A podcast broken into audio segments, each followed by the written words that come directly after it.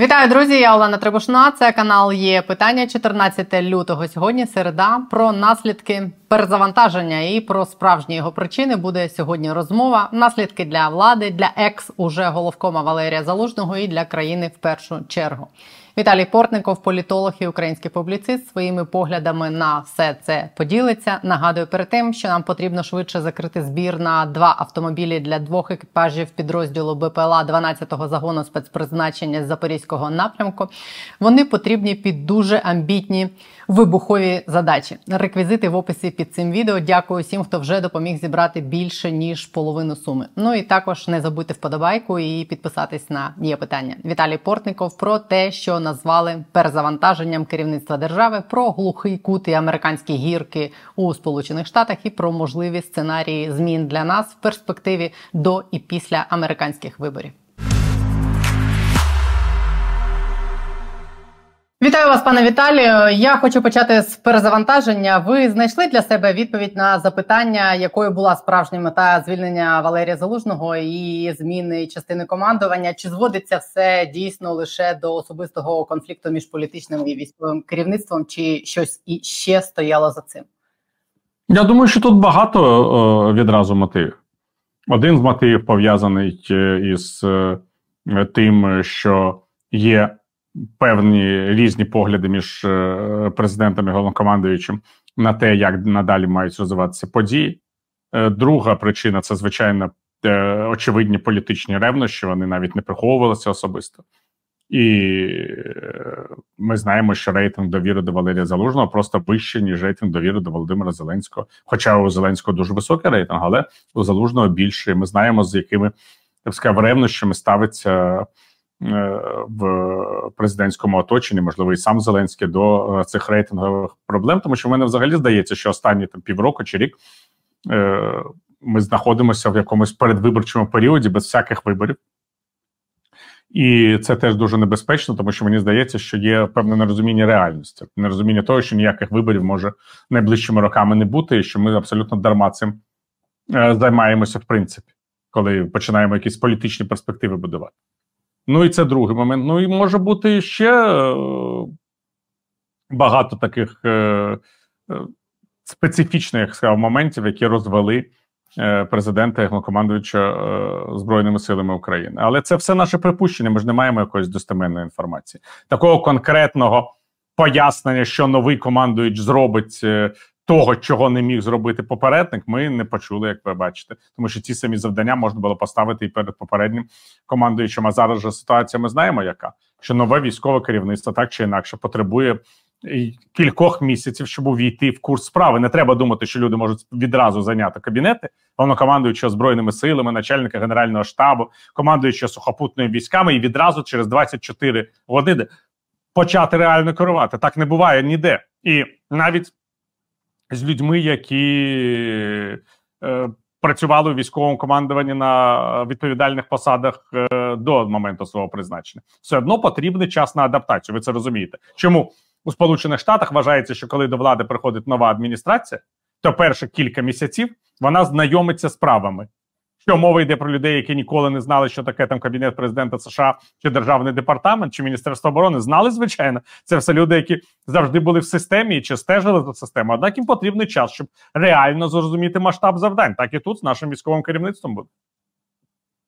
Ну, власне, саме тому, що суспільству е, нормально так і не пояснили реальних причин звільнення, тому е, всі намагаються додумати, що за цим ще могло стояти. Якщо, наприклад, е, це якісь розходження в поглядах на стратегію війни, да вони могли, наприклад, з того, що я бачила там в іноземних змі, вони припускають, що е, залужний не міг запропонувати президенту план, як досягти якихось успіхів на полі бою і продемонструвати там прогрес України в чомусь, тому його замінили. Або зворотня версія, яку я бачила, що е, ми знаходимося зараз в достатньо складних умовах, коли де визначена ситуація з американською е, підтримкою, зокрема зброєю і настрої в Європі щодо України е, змінюються і втомлюються від України, і що це все врешті може е, вилитись в те, що е, нам доведеться погодитись на заморожування бойових дій на тій лінії, де зараз стоїмо. Ми і ну. стоять російські війська. І в цьому ну, могла бути причина. Ну, дивіться, да. головнокомандуючий Збройними силами України ні, не чарівник. Ані Валерій Залужний, ані е, Сирський вони не є чарівниками. Будь-який головнокомандуючий виходить з того рівня ресурсів, можливостей, які у нього є, і з рівня ресурсів і можливостей противника. Від того, що ви зміните військове керівництво, ваші ресурси і можливості не зміняться, точно так, як не зміняться ресурси і можливості противника. Це навіть не питання планування якоїсь операції. Ми ж всі е, знаєте, можна казати, ми не військові експерти, але ми всі ми з вами дивимося на карту і розуміємо, де е, які можливості у кого є. В будь-якому разі знаємо про ці російські оборонні укріплення.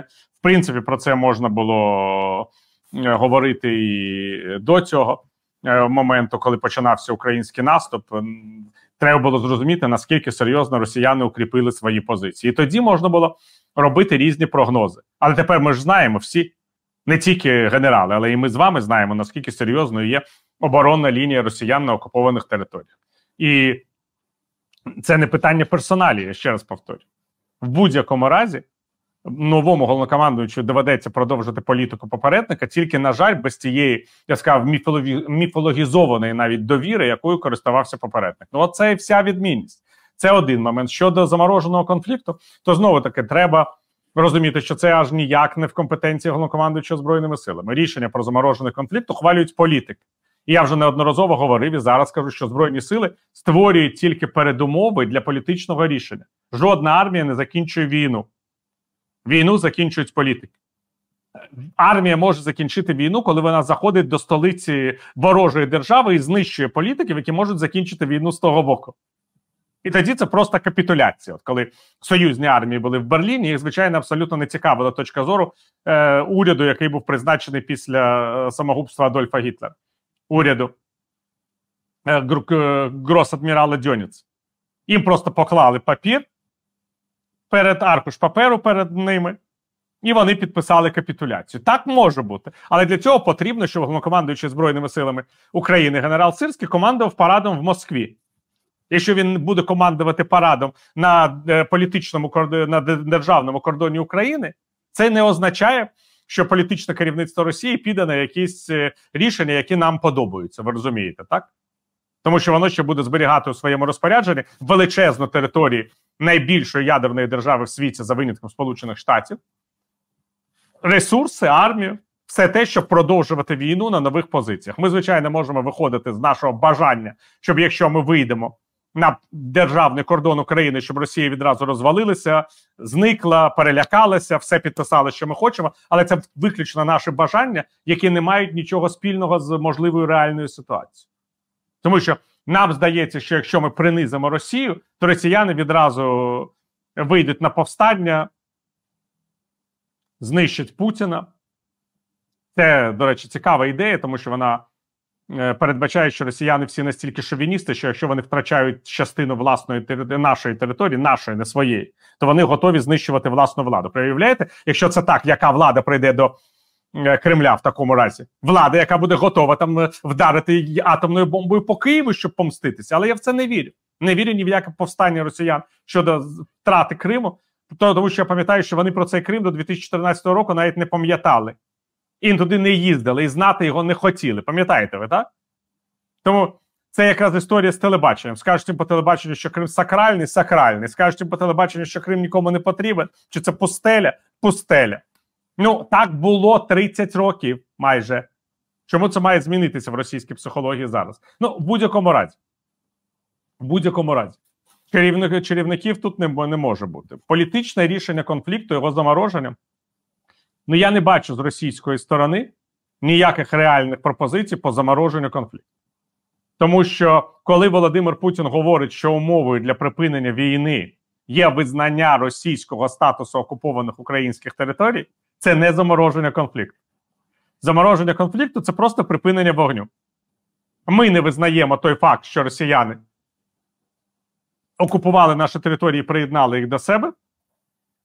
Продовжуємо вважати на території нашими, але не звільнюємо їх на даний момент збройним шляхом, тому що не маємо можливості. Росіяни продовжують вважати, що ми окупуємо частину Херсонської Запорозької Запорізької і Донецької областей Російської Федерації. які є в російській конституції, але не звільнюють ці території від українських нацистів, тому що є припинення вогню. Оце і є припи... замороження на певний час до моменту, поки вони не накопичать сили і знову зустрінуться у кривавій броні. Але в питанні замороження ніхто ні у кого не вимагає визнати факт того, що якщо тут та територія, яку я окупував, моя, це не замороження, це капітуляція, розумієте? Володимир Путін бачить один єдиний реальний вихід закінчення цієї війни з Україною. Це капітуляція України перед Російською Федерацією. Тобто визнання Україною факту того, що Крим, Донецька, Луганська, Херсонська і Запорізька області України є територіями Російської Федерації згідно із проведених там псевдореферендумів. Я думаю, виведення українських військ з тих територій Донецької, Херсонської, Запорізької областей, які зараз знаходяться під нашим контролем, бо це російська земля з точки зору Кремля, нейтралітет України, її демілітаризація, тобто зменшення Збройних сил України до такої кількості, яка з точки зору Росії не буде загрожувати національній безпеці Російської Федерації під міжнародним і у тому числі російським контролем, і денацифікація України, яка має призвести до заборони тих політичних організацій, які з точки зору Росії пропагують нацизм. Мається на увазі, я думаю, всі організації, які в принципі мають національно-демократичний напрям. Ось це, в принципі, те, що може забезпечити паузу війні. Паузу. Тому що це улюблена тактика росіян. Вона дає свої непогані результати з тих часів, коли Московське князівство вперше анексувало чужу територію. Маю на увазі Велике князівство Рязанське. І далі це продовжується всю російську історію через Казанське ханство, Кримське ханство, доходить до Радянських Республік СРСР майбутнього, і десь фактично закінчується десь на на території Тувинської Народної Республіки. Що мається на увазі?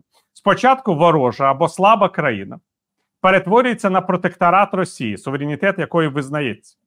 От, скажімо, ви знаєте, що Крим був е, автономною частиною Османської імперії. Імператриця Катерина II домоглася проголошення його суверенітету. От чого, Що може бути важливіше? Суверенітет, незалежність і послаблення. Так було і з Казанським ханством. Іван Грозний свого часу окуповував не ворожу державу, а державу, яка була повністю під політичним впливом Росії. Тобто мається на увазі, що ми спочатку роззброюємо цю територію, а потім її анексуємо в той момент, коли її захисники вже в принципі не мають ніяких ресурсів для того, щоб нам яким чином е- давати опір. Казанське ханство до перетворення на протекторат Москви було досить сильною державою. Вона там програвала битви, але його населення вирішило, що мир з Москвою буде набагато більш реальним рішенням з точки зору збереження суверенітету, ніж е, продовження опору. Коли війська Івана Грозного підійшли під Казань, було вже пізно захисникам ханства довелося тільки героїчно загинути у боротьбі з набагато більш сильною, впевненою в собі московською армією.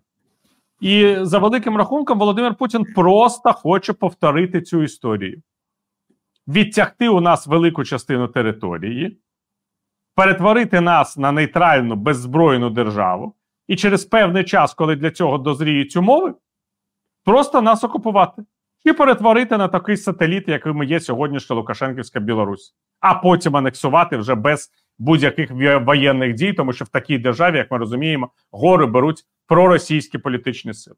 І якщо хтось думає, що ці проросійські політичні сили не здатні перемогти на майбутніх після такої капітуляції президентських і парламентських виборах в Україні, він сильно помиляється на тлі, я б сказав, суцільного розчарування суспільства в підсумках війни, депресії, виїзду величезної кількості людей, які будуть розуміти, до чого все йде за кордон.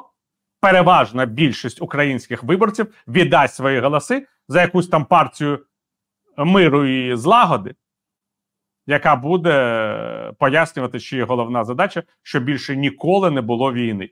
І війни більше не буде. Буде просто поглинання України, яка несподівано для себе через певний час стане частиною якоїсь там союзної держави з Росією і Білорусією, а її керівники будуть сказати: бачите, нас не хочуть бачити в НАТО, нас не хочуть бачити в Євросоюзі, нейтралітет не дає там гарантії безпеки. Значить, треба домовлятися з сусідами. Що ж поробиш? Отакий сценарій, і наш сценарій це путінський сценарій. Але чому я вам цей так цей сценарій так детально розписую? Щоб пояснити вам, що я не бачу, поки що перспективи замороження конфлікту.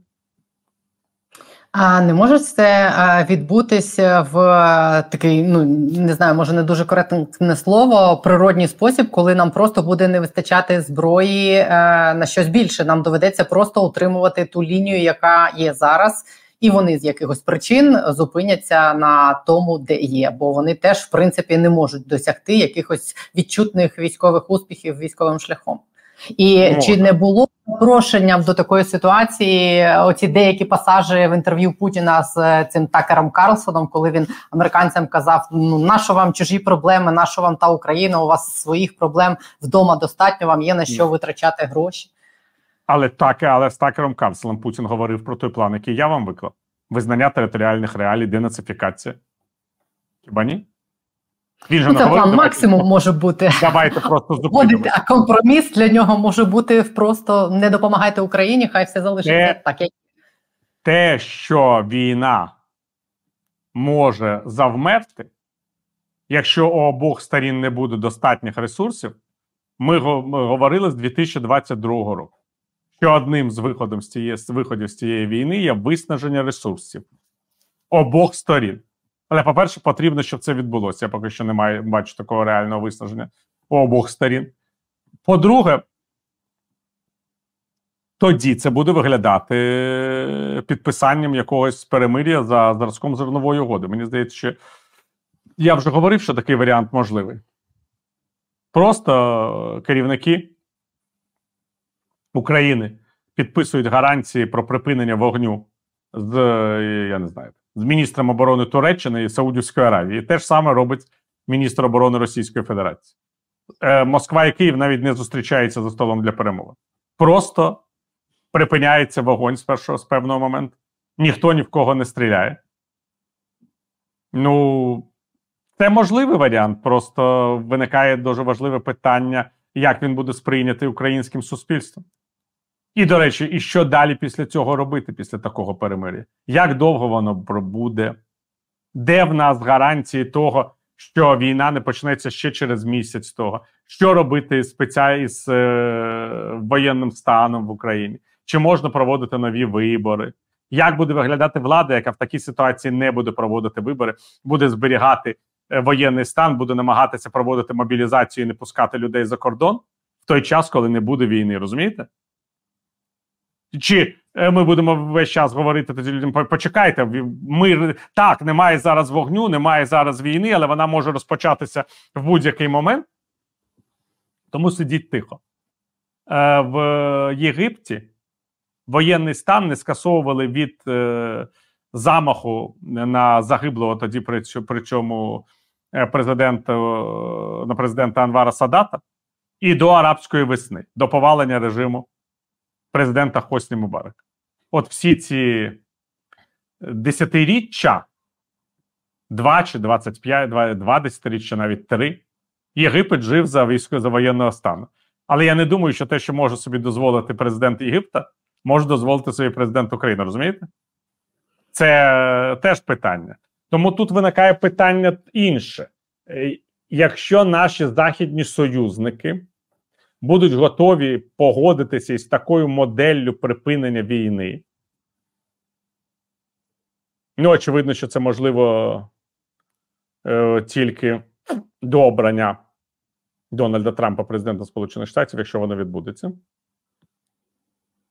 То чи можемо ми отримати в такому разі гарантії безпеки? Тобто, не гарантії того, що війна не війна не відновиться, що нам будуть е, захищати, що нам будуть давати зброю, що нас запросять в НАТО і таке інше, розумієте? І чи погодиться Росія на замороження конфлікту в разі, якщо у нас будуть якісь гарантії безпеки? Це ж все питання досить складні. А як вам здається, коли ви спостерігаєте за тим, що зараз в Сполучених Штатах відбувається з цим пакетом? Він зараз, е, принаймні, на момент нашої розмови проголосований в Сенаті, і далі переходить м'яч до Палати представників. Е, чи е, ухвалять вони його? Чи є у вас якісь очікування у зв'язку з цим? Спікер Палати представників не має жодного наміру виносити цей законопроект про допомогу Україні і Ізраїлю на розгляд палат. Це ясно. Є абсолютно жорстка опозиція колишнього президента Дональда Трампа ухваленню такого закону. Це теж ясно. У демократів є теоретична можливість. Вона не застосовувалася з 2000, я не пам'ятаю якого, 15-го, здається, року.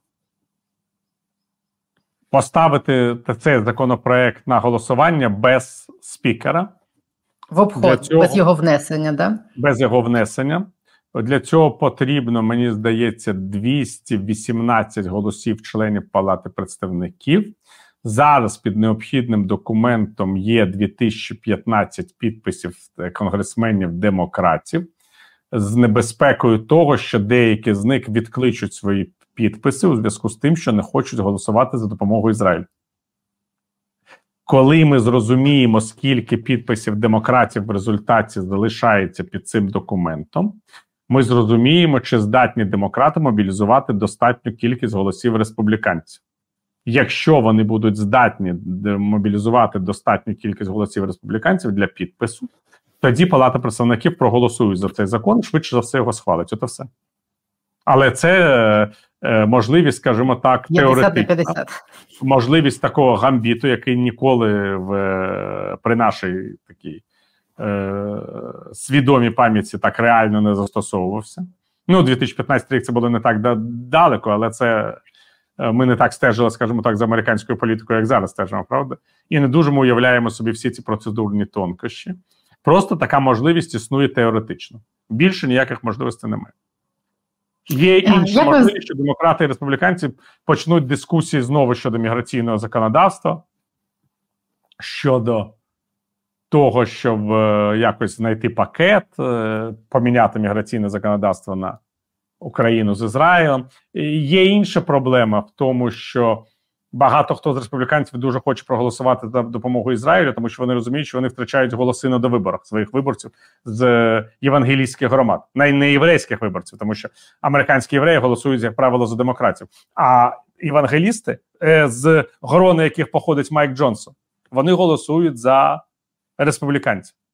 І є проблема в тому, що якщо е, десь е, 7 жовтня ми могли говорити про те, що Ізраїль сам впорається зі своїми воєнними проблемами і допомога Сполучених Штатів є символічною, то зараз це вже не так.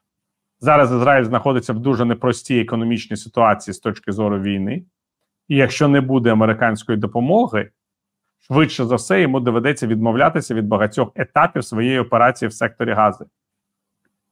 Тобто там реальність не, не краща, ніж тут. І це може бути виставлено як рахунок республіканцям, якщо ізраїльський уряд прямо скаже, що відсутність американської допомоги, а Бінімін Нетаньяху, як ви розумієте, скаже, тому що йому буде потрібно пояснювати своїм власним виборцям ситуацію, призвела до того, що довелося закінчити війну без перемоги над Хамас. І це, до речі, могло б врятувати Нетаньяху. Він може бути зацікавлений в тому. Він таким чином може потопити Трампа. Але знаєте, коли виникає питання, ти топиш Трампа чи топиш себе, я думаю, що Нетаньяху вибере Нетаньяху. Я я, я не та не Трампа і і не конгресменів республіканців, які програють до виборів в цій ситуації, майже точно. І у них складна ситуація дуже. Тобто вони бояться Трампа, вони бояться своїх виборців. Майк Джонсон сам знаходиться на такому шпагаті. Він, принципі, зацікавлений в тому, щоб цей законопроект був прийнятий, а що щоб він не залишив на цьому аркуші відбитки своїх пальців. Розумієте? Це ситуація е, фантасмагорична. Ми навіть зараз з вами не про Україну говоримо. А з Україною ж теж своя ситуація. Там ви ж бачили, що сенатори республіканці, які проголосували за цей закон, вони виступали і звинувачували своїх однопартійців в тому, що ці знаходяться на іншому боці історії. Це теж безпрецедентне явище, коли серед республіканців такі дискусії відбуваються. Самих республіканців, не між демократами і республіканцями. Якийсь американський глухий кут. Пане Віталію, як ви вважаєте, ті речі, які озвучують публічно американці о, республіканці зараз щодо України, ті заяви, які робить Трамп, фактично з погрозами такими прихованими європейським країнам, що він натравить на них Кремль, якщо вони не будуть там платити внески? Е, Наскільки всі ці речі ну, це, це відповідають... не про сучасно? Я думаю, що це і залякати на майбутнє теж мені здається, так може бути сприйматися. Принаймні на це міг би бути розрахунок. Оці всі речі, а, наскільки вони е, відповідатимуть реальній політиці в разі перемоги там Трампа і його соратників на е, виборах, е, чи це тільки елемент більше передвиборчої кампанії, чи вони реально ні, будуть втілювати Ні, це, це реальна програма політична. Це реальна програма. Якщо б це була нереальна програма, Трамп би так активно не боровся з цими всіми законами. Просто ви зрозумієте, що це трішки інший Дональд Трамп. Дональд Трамп, який балотувався на посаду президента, вперше був людиною залежною від республіканського істеблішменту. Дуже сильно. Дональд Трамп, який балотується зараз, людина, яка фактично приватизувала республіканську партію, і зараз весь республіканський істеблішмент залежить від Дональда Трампа. Все відбулося навпаки. Таким чином, Дональд Трамп буде проводити ту політику, яку він захоче, оточить себе тими людьми, які йому будуть, які будуть відповідати саме цій політиці, і це класична політика американського ізоляціонізму. Якщо Дональд Трамп переможе на виборах, переможе і ця політика. Тут не треба бути е, наївним, щоб вважати, що може бути інакше. І це, в принципі, нас повністю переміщує в 30-ті роки ХХ століття коли був з одного боку Адольф Гітлер, був Беніте Муссоліні, все це було. Але американські політики, якщо вони хотіли перемагати на виборах, вони мали присягатися, що вони будуть ізоляціоністами, і демократи, і республіканці. І їм було потрібно засудити інтернаціоналістський підхід президента Вудра Вільсона, який мріяв про те, що Сполучені Штати будуть глобальним лідером, виступав з, з ініціативи створення Ліги націй після Першої світової війни, попереджав, що якщо американці не займуть таку роль, почнеться нова війна, в якій Америці знову доведеться брати участь. Це все було вважалося абсолютно маргінальними поглядами. Це все сприймалося як політика, яка суперечить національним інтересам Сполучених Штатів. Е, Франклін Делано Рузвельт коли балотувався вперше на посаду президента Сполучених Штатів, жорстко і чітко засудив ці підходи Вільсона, і саме тому отримав номінацію. І ми знаємо Рузвельта як політика Другої світової війни, але президент Рузвельт починав з е, очевидного курсу на е, ізоляціонізм Сполучених Штатів і не вірив в те, що Сполучені Штати можуть бути втягнуті в війну. Ви можете знати не тільки з історичних е, праць, але й там з фільмів що Рузвельт і його найближчий радник по зовнішній політиці Гаррі Гопкінс, коли почули про напад на Перл Харбор, вони просто вперше там півгодини не повірили і вирішили, що це якась дезінформація, навіть це не обговорювали. Ну, а ми говоримо про українське керівництво, яке не вірило у напад е, е, Росії. От вам відповідь на питання. Так що це абсолютно природний для Сполучених Штатів курс. Він призведе до катастрофи, але він буде втілюватися в життя. Як вам здається, чи в Європі це усвідомили остаточно? Чи ми прийшли вже до того етапу, коли е, Європа примирилась з думкою, що так між крапельками чи відсидітись, пересидіти цю війну не вдасться, що воно не розсмокчиться, що наміри Путіна е, як розхитати світ, де немає місця Росії, нікуди не зникнуть, і що для них це означає, що їм доведеться жити в режимі ось такої постійної війни. Е, я не знаю, не визначено до довго, і для цього щось треба робити і готуватися до того, що Америка піде і їх кине, і їм треба себе посилювати зсередини, в тому числі запускати ВПК і робити це швидко. Чи бачите ви, що вони вже сприйняли цю думку, чи ні? Ну, звичайно, якщо б це було не так, федеральний канцлер Олаф Шольц не відвідував би Вашингтон. Тут же не питання в тому, що європейці е, мають побоюватися, що Росія на них нападе. Якраз вважаю, що це повна маячня тому що це країни НАТО. В будь-якому разі в них є ядерна зброя. Вона в них є навіть без Сполучених Штатів. Вона є у Великої Британії і Франції. Ясно, що цього недостатньо для перемоги над Росією, але для якогось серйозного удару достатньо. Е, Хоча я не дуже уявляю собі, як Сполучені Штати з принципу вийдуть з НАТО. Але ми ж маємо пам'ятати іншу річ, що зараз там в Німеччині федеральне відомство серйозно обговорює ситуацію, як буде вона виглядати, якщо Україна зазнає поразки і Українська держава просто схлопнеться і вони говорять про 10 мільйонів біженців з України. Я вас переконую, що ця цифра буде більше, і це буде гуманітарна криза е, більша за обсягами, ніж гуманітарна криза після Другої світової війни. І абсолютно не зрозуміло, якою Європа вийде з цієї кризи. Це раз. Так що у Європи можуть бути дві опції в цій ситуації. Перша опція це допомагати Україні так, щоб не допустити краху України в цій війні, тобто не допустити ось цієї гуманітарної кризи насамперед, щоб Україна мала можливості виснажувати Росію, але разом із цим не, не зникла сама. Така ставка на довготривалий конфлікт, багаторічний, який рано чи пізно Росії доведе, що особливих можливостей е, для захоплення України немає, і треба зупинятися. Принаймні на це може бути розрахунок. Другий розрахунок, який я вважаю не менш ймовірним, е, це те, що в разі перемоги Трампа в Європі почнуть посилюватися правопопулістські і лівопопулістські тенденції, і в європейських країнах будуть приходити до влади уряди, які будуть вважати, що треба за американським зірцем домовлятися з Росією. Це теж абсолютно реальний е, перебіг подій. Він навіть більш реальний, ніж ніж е, можливість довготривалої підтримки е, країнами Європейського Союзу України.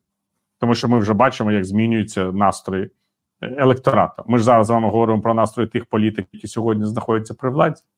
А якщо будуть інші політичні еліти, то ідея в переформуванні політичних еліт якщо в Німеччині не вдасться обійтися без альтернативи для Німеччини при формуванні уряду. Уявіть собі, якщо у Франції переможе Марін Лепен, може відбутися урбанізація Європи. Ну і тоді, в принципі, ті домовленості, які Трамп сподівається досягти з Путіним, вони можуть бути домовленостями європейців з Путіним. Це абсолютно реально. Але це новий світовий порядок. Звичайно, знову таки, він дуже схожий на порядок е, е, після Мюнхенської угоди Чемберлена Деладієя, Гітлера і Мусаліні.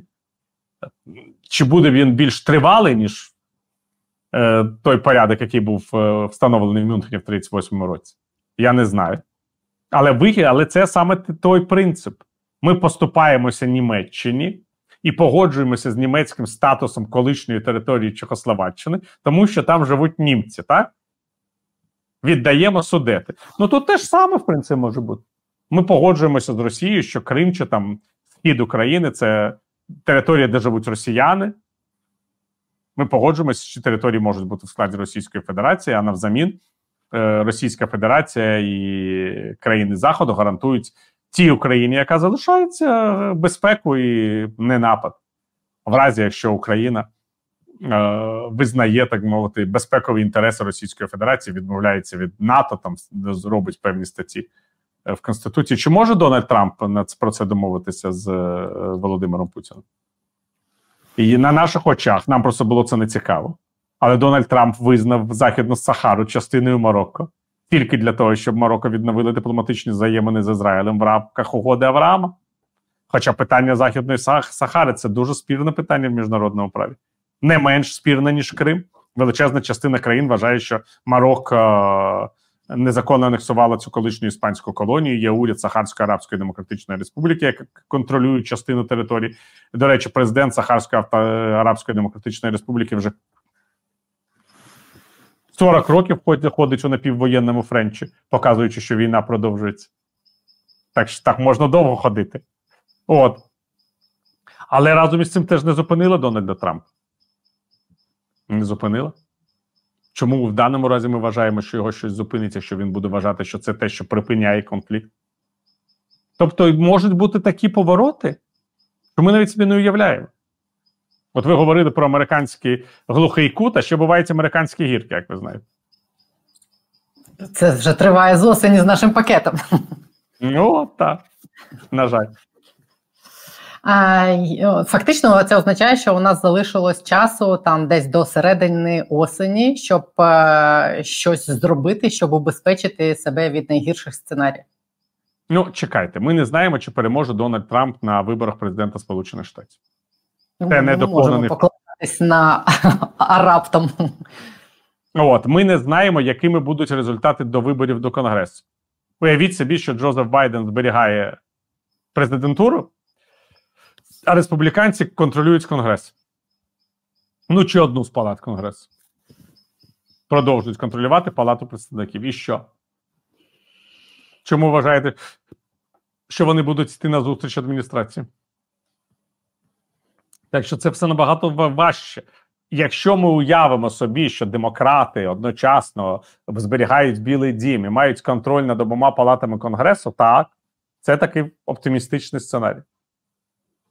Але знову таки, він не виглядає реалістично. Потім знову таки, наша ідея на те, про те, що нам дадуть більше воєнної допомоги, і це призведе до якогось серйозного перелому у війні, теж може бути не тою ідеєю, яка буде легко втілена в життя.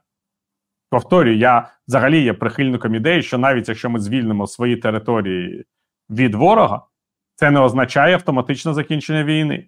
Нам треба подумати, яким чином нам сусідити десятиріччями з сильною, агресивною, підлою Росією на чолі або з Володимиром Путіним, або з кимось з його спадкоємцем із ФСБ. Нам треба просто зрозуміти цю політичну географію, не вигадувати політичну географію, де Росія розпадеться на 40 шматків, тому що нам цього хочеться, і тому що розпався Радянський Союз. Навіть можна вигадати, але сказати собі, що це може бути через 30 років, а не через 2, і подумати, як нам жити ці 30 років. І це мені здається набагато більш важливе питання, ніж питання всього іншого. Треба шукати гарантії безпеки, реальних гарантій безпеки. Треба шукати можливості вступити до НАТО, реально вступити до НАТО. Є якісь реалістичні кроки по забезпеченню існування української держави, принаймні до моменту, поки в Москві не буде ухвалено рішення про готовність до ядерної війни. Якщо воно буде ухвалено, це рішення може бути не ухвалено ніколи, як ви розумієте. Я просто кажу про вірогідність різних варіантів. Ну, принаймні, можемо ще прожити там 20-30 років. Таке. От, це ж теж непогано. Але в будь-якому разі це більш реалістичний підхід, ніж ідея про те, що війна закінчиться та, так, як нам хочеться, просто тому що нам цього хочеться. Ну, от просто нам хочеться. Мені теж багато чого хочеться. Я взагалі вважаю, що мені хотілося б, щоб Росія стала демократичною європейською державою, щоб Україна сусідила з демократичною мирною Росією, яка розуміла би, як виглядає е, міжнародне право, щоб Росія навіть при своїх там версіях історії не вважала, що вона має нав'язати свою історію іншим країнам силою, свою владу країнам силою. Але ж такої Росії немає. Я працюю з багато років, багато десятиріч з цією Росією, яка є. Ну і це не прости, не проста ви, задача. Ви вже але перестали ніхто... вірити в те, що це в принципі можливе? Ні, не перестав. Чому я маю переставати він? Ми бачимо гітлерівську Німеччину, яка сьогодні є, є нашою головною надією в, в іншому своєму вигляді. Говоримо про канцлера Шольца, а Гітлера порівнюємо з е, Путіним. Хоча Гітлер був одним з е, попередників Олафа Шольца в, е, на посаді очільника німецького уряду, правда? Ну, значить, все можливо. Очевидно, що це можливо. Очевидно, що держава лікується від імперського мислення рано чи пізно. Просто я просто не хочу е, запитувати себе, коли це відбудеться. Якщо це відбудеться після моєї фізичної смерті, скажімо, чому я маю цим зараз опікуватися? Я маю опікуватися існуванням української держави тут і зараз, і в найближчі роки, а не тим, як ця держава буде почувати себе разом з іншою Росією, якщо ми з вами цієї іншої Росії можемо не дочекатися. От і все це дуже простий, проста відповідь на питання. В історії може бути все. Розумієте? І нічого для жодної нації не не виключено. Всі нації однакові з точки зору свого потенціалу. Але питання часу, можливостей, готовності того, як буде складатися ситуація. Сьогодні ми маємо справу з авторитарною шовіністичною Росією, головною задачою якої є відновлення Радянської імперії в кордонах 1991 року. Війна з Україною лише один з епізодів цього серіалу. І нам потрібно, щоб цей епізод закінчився збереженням України на політичній мапі світу. Крапка. Чи закінчаться інші епізоди збереженням інших радянських республік, я вам не гарантую. Але ми з вами знаходимося тут, зараз, в цій війні, і нам потрібен фінал цього епізоду сьогодні. А про все інше будемо говорити, коли наш, е, наша частина фільму закінчиться щасливим фіналом для нас. От і все. Я згодна, я тому про осінь і питаю, що мені здається, що треба виходити з найгіршого сценарію і готуватись до найгіршого, і тому у нас залишилось часу там до осені, щоб встигнути щось зробити з тими ж гарантіями безпеки, е, з з тим, щоб переконати Європу в тому, щоб вони е, мають теж до цього готуватись і готуватись допомагати нам. От зараз цього тижня буде Повторю, відбуватися знову таки не існує ніякої абстрактної Європи. Існує кожна країна, яка буде виходити на вибори і вибирати свої політичні еліти і політичних лідерів. Наприклад, Шольца Якщо... чи Німеччину. Що? Наприклад, Шольца чи Німеччину, чи його вже не треба переконувати? Шольца можна не переконувати чи Макрона. Вони все прекрасно розуміють. Питання щодо утримання влади цими силами, в разі, е, якщо човен хитнеться в інший бік. Знову таки, ці ці сили зацікавлені в тому, щоб він не не хитнув бік, і саме тому вони будуть робити все можливе, щоб запобігти хоча б міграційній кризі. Розумієте? Для них пора України є дорівнює міграційній кризі. І це найбільша проблема таких країн, як Німеччина, як Польща. Насамперед. Для таких країн, як Франція і Іспанія, це вже не найбільша проблема, розумієте? Тому що ця гуманітарна криза вдарить по країнах Центральної і Західної Європи. Це Польща, Чехія, Словаччина, до певної міри Угорщина не так серйозно, і Німеччина. Це, якщо подивитися на те, як розміщаються ці е, 4,5 мільйони біженців, які отримали тимчасовий захист в Європі, ви зрозумієте цю математику. Чи достатньо цього аргументу для того, щоб переконувати європейські суспільства і політиків в тому, що е, для них це загроза, і треба підтримувати Україну, щоб цього не сталося? Ну вони ж це самі розуміють прекрасно, я ще раз скажу. Але знову таки можуть бути інші настрої. Може бути конкуренція тих, хто вважає, що потрібно підтримувати Україну, щоб не було такої кризи, і тих, хто вважає, що треба закінчувати війну і домовлятися з Росією, щоб цього не було. Що проросійська Україна, яка буде зберігати своїх мешканців, чи не проросійська, а просто скажімо так, от така, як Грузія, правильно, да? Така, як Грузія, набагато є більш вигідною з точки зору фінансової і всього іншого, ніж продовження витрат на війну, яка може продовжуватися роками, без усякого навіть уявлення про фінал. Це завжди буде серйозною темою для дискусії, тому що ви бачите, що Олаф Шольц говорить одне, а Сара Багехнехт говорить зовсім інше. А вона популярна німецька політики.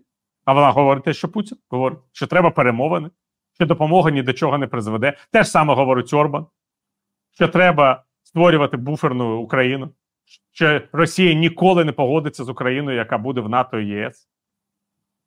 І він же не один в таких оцінках. Є чимало європейських політиків в ультраправих силах, в ультралівих силах, які так говорять. І нам, звичайно, потрібно з цим боротися, але я повторюю: перемога Трампа може змінити розклад сил в Європі. Це треба просто об'єктивно розуміти. Як вам здається, з огляду на те, що перед нами такі перспективи і така невизначеність, е, той склад е, керівництва країни, який анонсували перезавантаження ширше ніж тільки командувачі впорається з цими викликами, чому по вашому не відбулося цього перезавантаження? Бо мені здалося, що коли е, там анонсували в телеграм-каналах відставку залужного, то було було враження, що її спробують запакувати якесь ширше перезавантаження влади, але Може, нічого не, не відбулося. Може, воно вже відбудеться. В будь-якому разі ми живемо в країні, де всі рішення ухвалюються в одному кабінеті. Так що я не думаю, що кадрові зміни будь-якого характеру можуть призвести до якогось якісного оновлення. Я взагалі вважаю, що і військове командування так чи інакше залежить від тих рішень, які ухвалюються в одному кабінеті. Війна призвела не тільки війна, а вибори 2019 року, створення монобільшості тощо принципи призвели до небувалої в українській історії концентрації влади, яку можна порівняти з концентрацією влади не в Росії чи Білорусі. Це було б дуже, я б сказав, нечесним порівнянням з точки зору того, що відбувається в Україні, але я б сказав, з точки зору Угорщини. От Україна Володимира Зеленського практично е, неймовірно нагадує мені Угорщину Віктора Орбана. Ця урбанізація відбулася. Угорщина, в принципі, демократична країна. Там є інституції, громадя... Е, громадянське суспільство, незалежні медіа. Ну не дуже велику роль грають, але вони є. Але в принципі всі рішення ухвалюються в одному кабінеті.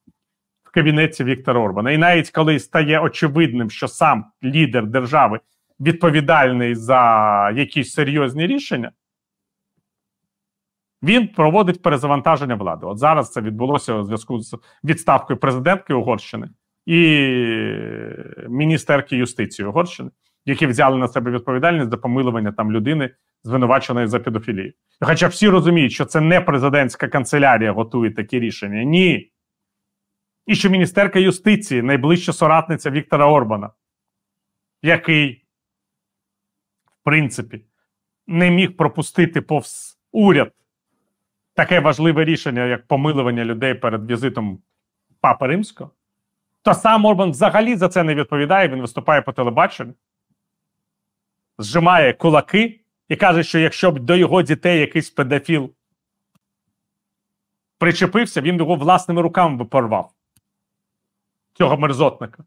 А пояснення президентки він не вірить. Вам це нічого не нагадує?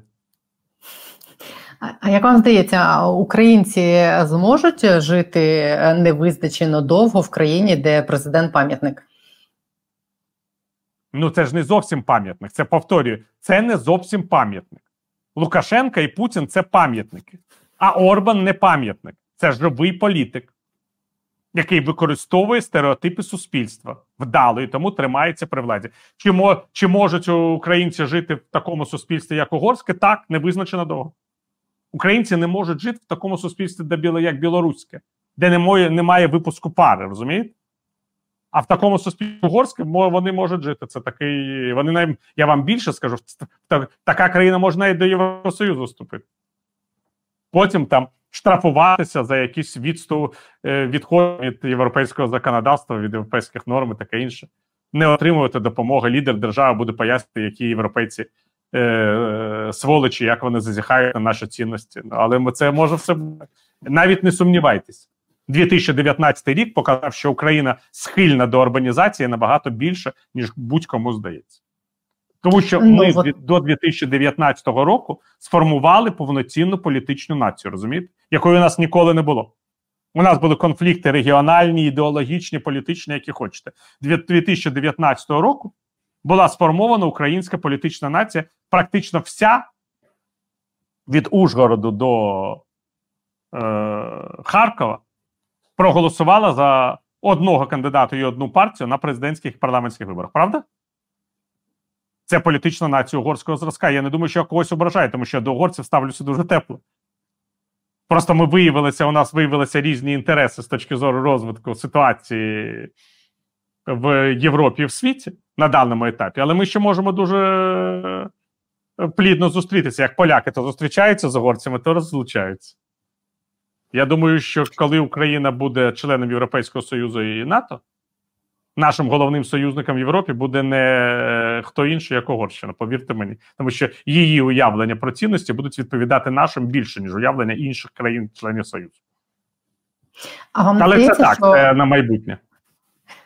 На майбутнє вам не здається, що а, про закручування гаяк, що ну люди е, терпіли два роки е, прояви якогось авторитаризму, тому що війна, і тому що страшні виклики, і вся президент взяв на себе всю відповідальність і я люди не назвав це йому довірили. Я назвав це концентрацію влади. Знову таки, ви, оскільки ви не жили при авторитаризмі російському чи е, білоруському, а я жив при російському авторитаризмі, то повірте мені, що це поки що концентрація влади. Хай буде так, але терпіння людей е, буде закінчуватись, мені здається, ну Мені здається, таке наше суспільство. А, І зараз вже рівень довіри до влади соцопитування показують 50%. Воно буде, мені здається, продовжувати зменшуватись. Владі доведеться більше закручувати гайки. Та історія з бігусами з СБУ, яка очевидно була е, санкціонована з офісу президента, десь це хіба не рух в той бік. Я маю на увазі, що от туди ми і будемо рухатися в напрямку президента пам'ятника. І як тоді суспільство відреагує там через два роки, три роки, 5 років, коли влада не буде ну, змінюватися. що незважаючи на те, що ви знаєте, менеджерів. Уявіть собі в Росії, коли ви е, е, підслуховуєте журналістів, а потім ці журналісти публікують розслідування з прізвищами е, співробітників СБУ. Ну, та, такі розслідування, до речі, проводив Олексій Навальний. І де він? Точно не там, де журналісти Бігус.Інфо. Так що не порівнюйте, знову таки кажу. Не порівнюйте. Тому що ми маємо владу, яка чутлива до рейтингів, до популярності і до того іншого. Вона буде чутлива, і дійсно ця довіра, і ця популярність буде зменшуватися з кожним роком війни. Але разом із цим ця влада буде з одного боку залежною, а з іншого боку, е, досить серйозно, якщо хочете, сконцентрованою на е, тому, щоб зберігти свої можливості. Це теж правда. Ну і але це так чи інакше пов'язано з війною. Чому влада тоді не чутлива до таких суспільних настроїв, як, наприклад, запит на перезавантаження частково самого офісу президента, наприклад, щодо того самого Олега Татарова? Чи це недостатньо широкі е, там версти суспільства взагалі про це думають і знають про цього персонажа, щоб офіс президента на це реагував? Мені здається, що влада взагалі нікого не перезавантажує тоді, коли їй не хочеться. Тому що я ще раз кажу: коли у президента є можливість концентрувати владу в своїх руках, він навряд чи думає про якісь кадрові рішення пов'язані з е, незадоволенням в соціальних мережах. Е, навіть від, від, від звільнення Валерія Залужного це не врятувало. Обурення, ну, я вам про так, так, так, абсолютно точно. Це от ви дали собі відповідь на своє питання. Е, наостанок про Валерія Залужного. Ваш досвід спостереження за тим, як е, там сходили зірки українських політиків. Е, чи підказує вам щось, як може скластись майбутнє екс-головкома вже в цьому плані? Колись питання в тому, що я не знаю, в якому році чи в якому десятиріччі будуть нові вибори президента і парламенту України. Для того, щоб відбулися вибори, потрібно, щоб закінчилася війна і щоб існувала українська держава. Ми не знаємо, коли закінчиться війна. Ми не знаємо, як буде е, доля української держави вирішуватися. Я сподіваюся, що вона буде вирішуватися позитивно, але ми знаходимося у війні, і наш ворог хоче її зліквідувати. Ну це ж теж очевидно, правда? Якби вони запитали, чи може Валерій Залужний перемогти на президентських виборах цього року, якщо вони б відбулися, якщо б він на них балотувався, я вам відповів би ствердно. Але я абсолютно уявляю собі ситуацію, як би вам сказати в Ізраїлі в різних політичних силах є різні начальники генеральних штабів ізраїльської армії, різні генерали. От з одного боку є генерал Галан, міністр оборони в уряді Лікуду, бойовий генерал, один з очільників армії оборони Ізраїлю. З іншого боку, є генерал Бенні Ганц, колишній начальник штабу Генерального штабу збройних сил Ізраїля, якого зараз вважають найбільш реальним переможцем виборів е, парламентських і кандидатом на посаду прем'єр-міністра. З іншого боку, є генерал Езенкот, колишній начальник Генерального штабу збройних сил Ізраїлю, і він очолює іншу політичну партію, не ту, яку Ганці, не ту, до якої входить Галан. І я міг би продовжити цей список. Не хочу просто вас е, перезавантажувати ізраїльською воєнною історією. Коли країна воює довго то в другому турі її президентських виборів колишній головнокомандуючий збройними силами України може зустрітися не з е, чинним президентом чи не з діючим політиком, а з іншим головнокомандуючим збройними силами чи з колишнім начальником Генерального штабу збройних сил України, і, взагалі, кандидатами провідними на парламентських і президентських виборах можуть бути саме генерали. Але для цього ще потрібно, щоб населення вважало, що армія перемогла у війні і врятувала державу. А якщо населення буде вважати інакше, то в принципі військовий мундир буде найгіршою перепусткою до політичного життя. Це теж треба розуміти. А можливо, на Валерія Залужного це не буде вже розповсюджуватися. Можливо, на Валерія Залужного в пам'яті народній як так, переможець так, і, і той, хто їх врятував. Так, теж може бути. Але ж ми з вами говоримо про час війни. Ми от сьогодні маємо командуючого е, ЗСУ нового. Може бути ще командуючий за ці роки. Ми не ми сьогодні говоримо, ви знаємо, та цей командуючий не буде таким популярним, як попередній. Але його наступник може бути таким популярним, як попередній командуючий. Розумієте? Наступних сур сирського може бути таким самим популярним, як залужний. Ми ж не знаємо. Попереду роки, роки, роки, роки випробування воєнного конфлікту. Попереду навіть не світло в кінці тунелю, а пошук тунелю, в який ми маємо забратися, щоб колись побачити світло. А якщо це не так, То, звичайно, якщо ми будемо з вами мати якесь перемир'я, тоді дійсно Валерій Залужний залишиться єдиним військовим, який буде мати таку прихильність. Прихильність е- шансу, розумієте, що він був людиною шансу.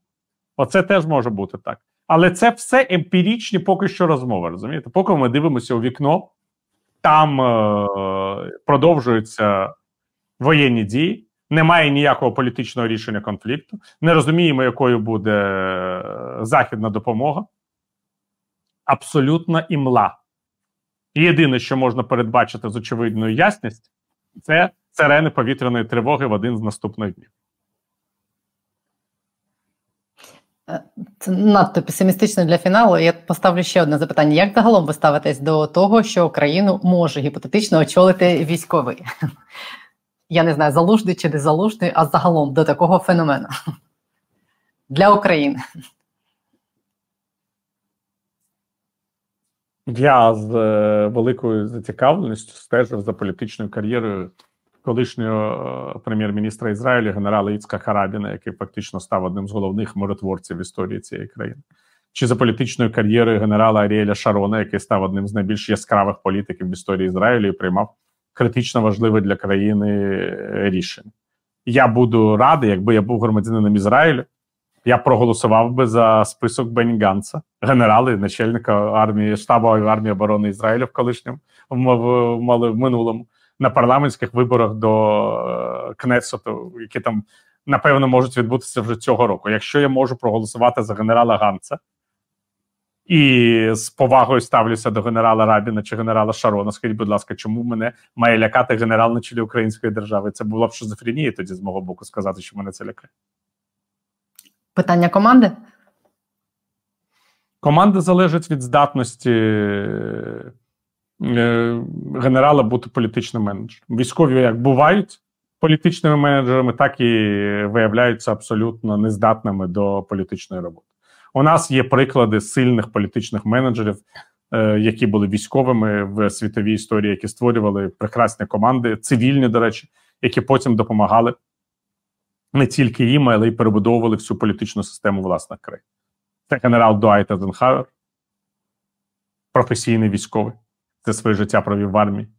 Це генерал Шарль де Голь, професійний військовий, який все життя своє провів в армії. Про Рабіна і Шарона я вам вже е, говорив.